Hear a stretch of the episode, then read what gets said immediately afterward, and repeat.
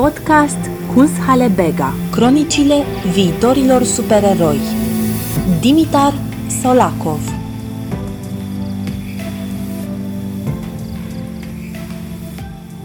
It would be interesting for the public and for our listeners to start from your artwork in the exhibition at Kunsthalle Bega. It's obviously connected to future, and actually the entire show has artworks which um, try to deal with the future and try to project somehow the future from the present. I'm participating with uh, two works. Mm-hmm. One work is uh, called Signs. It consists of uh, two neon signs. One of them reads uh, permafrost and the other ice caps. And uh, for example, the ice cap sign, the ice part of the sign is uh, flickering, like it's about to switch off, about to break. And uh, in the permafrost sign, the perma part of the word is uh, flickering again in this uh, about to break manner. And this is uh, a commentary of mine about the deteriorating state of uh, the Earth's ice caps which uh, hold the majority of uh, fresh water on the surface of the planet, and also the permafrost, which is thawing. And this would further release methane and other greenhouse gases into the atmosphere. The signs are made of neon tubes, like the majority of signs in Las Vegas, which shine very brightly and they draw your attention to them. So, in doing these signs in kind of a humoristic way, I'm trying to draw draw the attention of the public uh, to these uh, very real and uh, very worrying problems with our environment. And the other work uh, in the exhibition it's called let humanity tip over i need fewer priorities. And uh, it's a vr animation which uh, you, you have to put uh, vr goggles to view it. I actually started doing this work uh, maybe a couple of months uh, before the pandemic. And before the pandemic it was called let global warming tip over but after this uh, pandemic and everything i thought that uh, a more appropriate uh, title would be uh, for humanity to tip over. It's an animation which shows this uh, anthropomorphic figure which uh, swallows the earth. It's like this uh, cosmic uh, deity. It's really huge, like swallowing the earth, and then its hands come from its behind, and then it grabs its legs and it starts pulling them in and compressing and compressing onto itself. So it changes a few stages, and the last stage of this uh, creature, it transforms into something that's between the creature and between a new planet. So you cannot really tell if uh, it's a new creature or it's a reborn planet. Uh, it's a bit vague intentionally. Are you usually interested in evolution in history? Because I've seen uh, this evolutionary observation in some of your artworks, actually, you know, like observing what is around you, but in terms of uh, seeing how things transform in, in, time. I've always been interested in different uh, stories or uh, in how uh, we interpret the past into the present, what we do with our present in terms of uh, our future existence. One project uh, that might refer to what you said, it's called uh, New Life for the Past, and uh, it shows uh, different uh, cultural heritage sites from across Bulgaria, which were being the government uses the word socialized. So they were socialized uh, in, I don't know, the frame for the funding. They were funded with uh, millions and millions of uh, European money. I guess it was from 2010 up until 2015 or something like that. I may be mistaken. And uh, what the government did with these heritage sites, they basically destroyed them and further degraded uh, whatever was left from the centuries of uh, natural aging from centuries choice so many of these places, uh, they didn't have any uh, real concrete evidence as to what they looked like originally. Uh, so somebody uh, just uh, imagined what uh, should have been there because a lot of these places, there are like four or five rows of bricks or stones that are left. So somebody just piled up some more stones on top of this based on their imagination. And a lot of the places weren't conserved properly before before they did this and just putting this weight on top of uh, the old ruins just degrades them uh, faster than before. I basically went all around Bulgaria photographing uh, different sites that were uh, done in this manner, always uh, photographing uh, this big sign that says that this project is done with the help of the European Union and it took this many millions to do it and blah, blah, blah. And the other part of this project is a series of drawings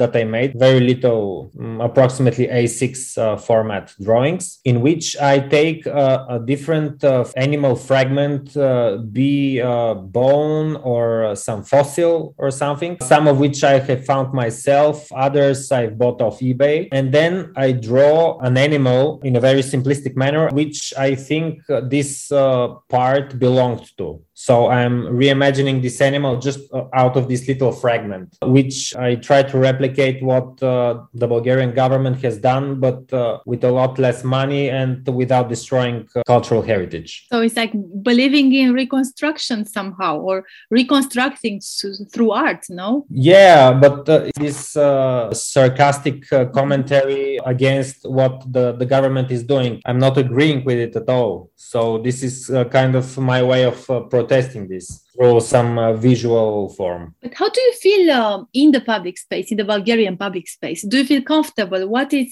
unpleasant in the public space? What do you like there? Do you feel like intervening in the public space? Well, there are a lot of issues uh, with the public space. Uh, that's uh, one of the reasons that uh, I live mm, for the last uh, six years i live in a village in the balkan mountains. I don't live in the city anymore. So the public space is uh, very uh, deteriorated in the cities. It's uh, really dirty. The infrastructure is uh, totally like destroyed. And uh, also the the visual environment it's it's really really of poor quality. Somebody should come and see it to know what i mean Actually, as a Romanian and as, as a person living in Bucharest, I think I can understand these issues and problems with the public space, which is almost absent, and uh, passengers and who is not in a car is not really respect in a. Yeah, exactly. Actually, in Timișoara, I didn't feel that way. It, it, it was different there. Yeah it's another spirit somehow in Timișoara. I think it's quite different to, to Bucharest and to the, the south of Romania. But let's go back to your inner self let's say from of your artwork to your artistic practice were there significant changes over time in your artistic practice? Because you are very conceptual but you are working with objects you are working with animation with vr with photography so you have many tools around you. But uh, let me ask you first of all what did you study At- i studied photography at new bulgarian university but it was uh, merely a technological education. Uh, there wasn't uh, much uh, uh, philosophy or like uh, an artistic uh, aspect to, to photography, just the technical terms of photography. So my first projects were photography based naturally. And afterwards, after a few projects, I started doing video, but it was more like uh, moving still images. I didn't move the camera at all. It was just on a tripod, for example, and uh, there was some movement or something that happened in the frame, but the, the frame itself was static, like like a photograph. Afterwards, gradually, I started uh, doing something with uh, found objects or uh, maybe uh, drawings as well. Later, I started uh, uh, working with 3D uh, printing technology. I started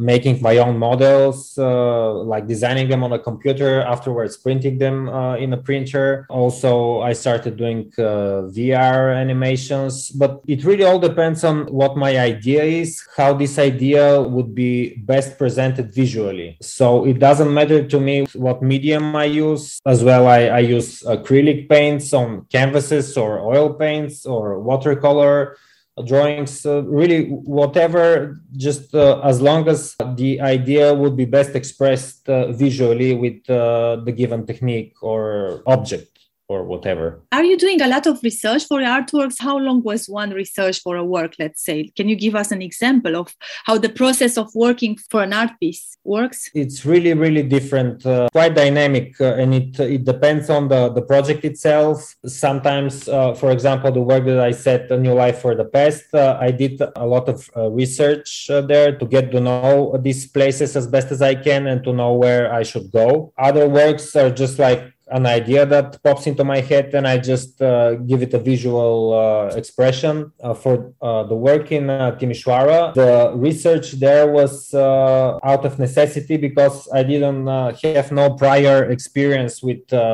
computer animation and I had to learn it because another thing that I tend to do is I prefer to do all of the things myself because that way I have like total control over the final product. And i can control every step of the way and the, the, the whole visual and audio and whatever expression of for example also the soundtrack for the animation i did it myself only for very specific uh, things. Like for example the neon signs i didn't do it myself because a lot of uh, know-how is involved in it. There is no use for me to learn it anyway or to have that equipment but uh, most of the time i prefer to to do everything myself so a lot of time the research is uh, based on this to get uh, uh, enough sufficient knowledge to be able to do the stuff that I do. And I would like to ask you about sarcasm because you spoke about it already a bit about irony, humor. Is it always present in your works? And also,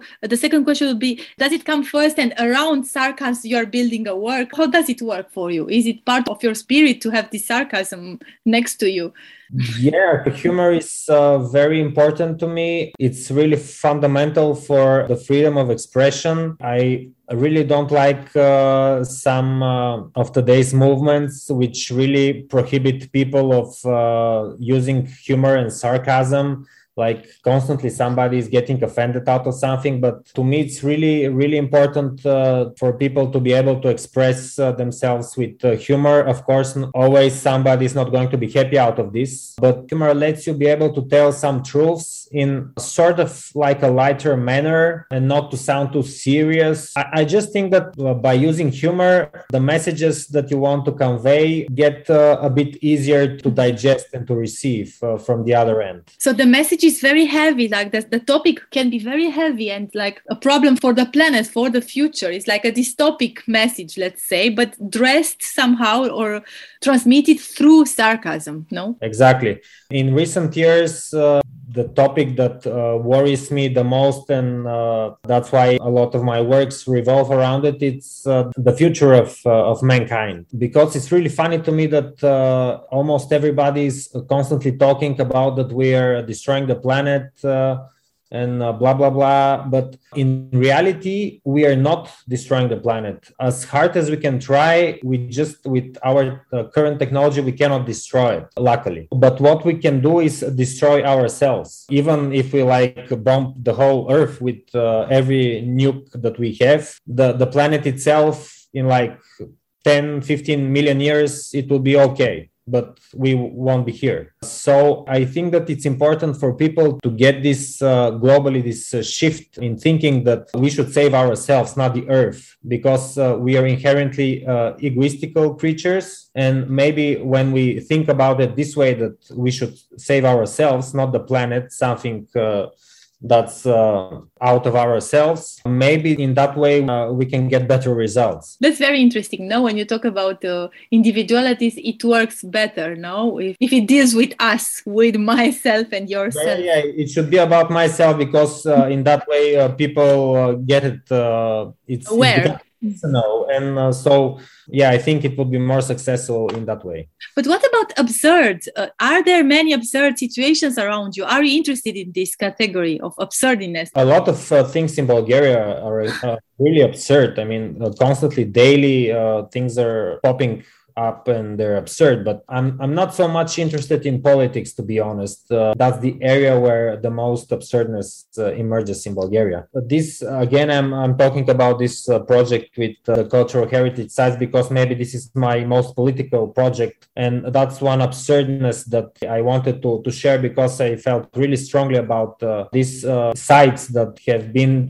there for like centuries and centuries and now we are just destroying them to embezzle uh, european funds. So th- that's really absurd and i just wanted to do something about it but uh, other than that uh, yeah for example one work i have uh, it's called getting back in shape and it's about uh, the paris agreement about the cutting back of uh, carbon emissions mm-hmm. which honestly was just like a pr stunt for the countries it doesn't have any uh, for the moment real world effect so i wanted to contribute to this cutting back of emissions and i 3d printed some replicas of of uh, plankton, uh, which was 10,000 to 1 in scale. So they were like 20 centimeters in height. And uh, I filled it up with uh, crude oil, which uh, millions of years ago, uh, this crude oil was plankton that was living in the ocean. And afterwards, when it died, and then sediment came on top of it, and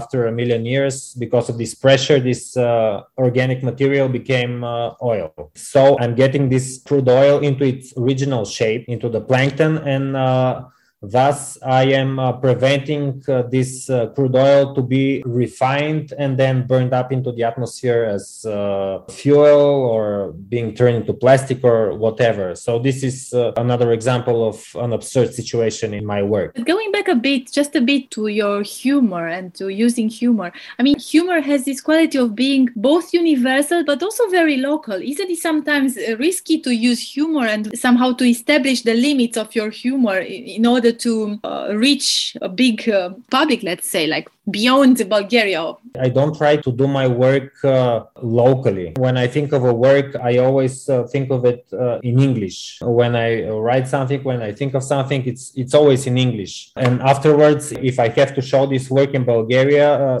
then I start to translate what I have written and uh, everything. I start to translate it into Bulgarian. I, I draw inspiration from Bulgaria, but the humor is it's universal. It's it's not uh, made for Bulgaria, so to say.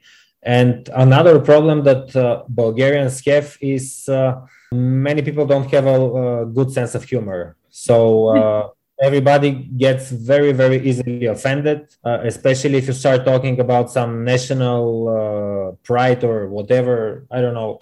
I'm, I'm, I'm very far from that thing, but uh, I guess it has to do with Bulgarians' very low self esteem and the problems stemming from this. But yeah, people here don't have a lot of uh, sense of humor, self irony, almost none of it. But let me just be a bit uh, local in my next question and talk uh, about your um, studio, the, the place where you work. I can imagine that your studio it's also very mobile in terms of uh, traveling for your projects and for your research. So you're not only stuck in a place. But how does your studio look like, and how do you feel there? How how would you define? the, your space of work? I'm always uh, quite uh, flexible. Up until I moved uh, in the mountains, I didn't have like a proper studio, and uh, and even now, the building that I use as a studio, it was built originally to be like an outside barbecue but uh, I, I started using it as a studio because uh, it has these uh, very nice uh, glass uh, walls. So there is a lot of light coming in and it, it's uh, big and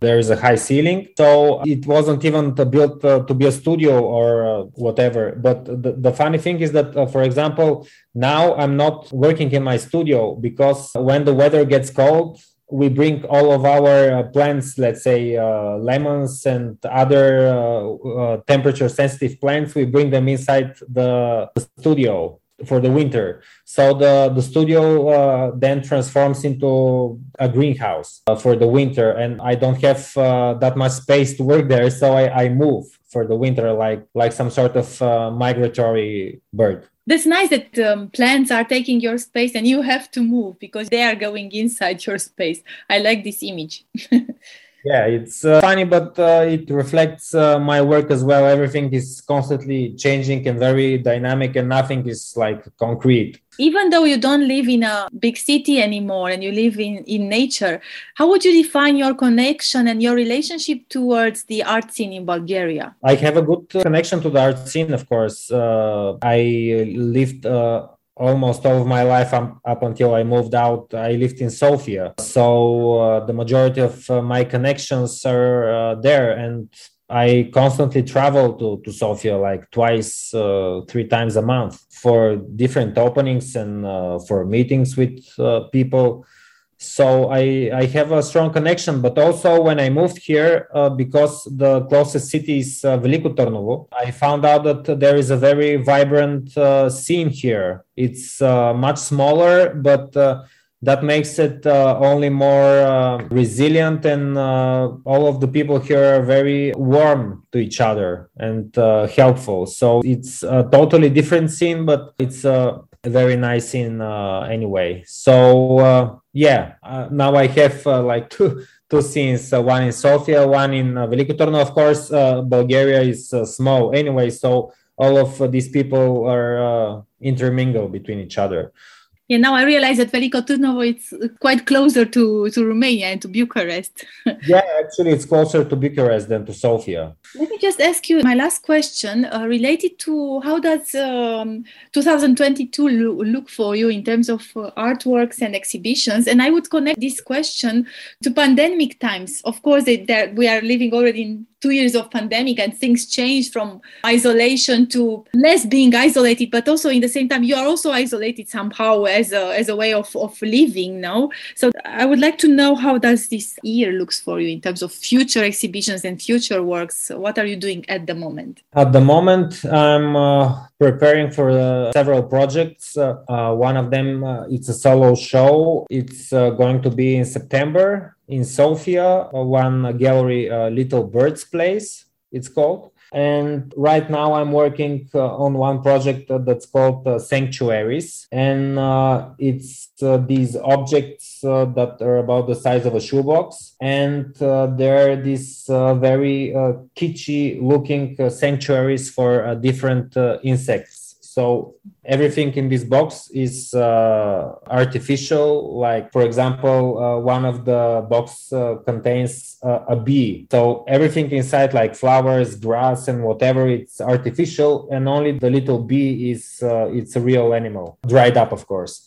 And uh, then with some motors and microprocessors, I make this bee constantly just hovering above these plants. So again, this is sarcastic in a way because you make this perfect sanctuary for this uh, animal to, to live in but uh, the, the, sanctuary is artificial the animal is dead. So uh, it's uh, again it's a commentary on this uh, false sense uh, that we have that we're doing something good for the planet because in some very little area somewhere we're doing some conservation effort but it's like a drop in the water in in the ocean when you look at the big picture it seems like paradoxes no? Paradoxes are yeah, important yeah, yeah yeah. Paradoxical situations. And uh, there are other works that i will be presenting in this exhibition.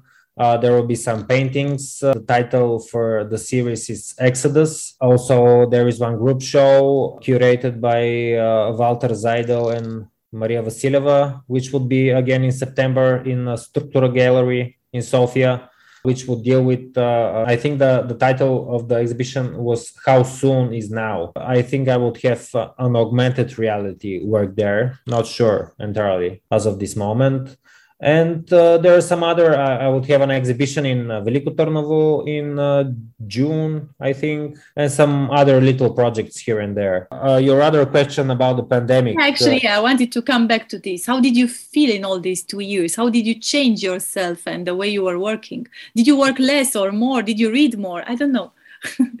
I would say that my work was not um, it didn't change in any way. When i work i work alone so i uh, self isolate i also live in a village so it really i didn't feel it uh, like uh, for example some artists that uh, live uh, in the big city and they constantly meet up with people that would be a really drastic change. But I did this change intentionally years ago. So this was not, uh, in terms of my work anyway, it didn't uh, produce any change whatsoever. It was uh, only strange uh, going uh, shopping for groceries or things like that. But uh, in terms of my work or like my mental health, it didn't do anything. Thank you so much. Thank you very much.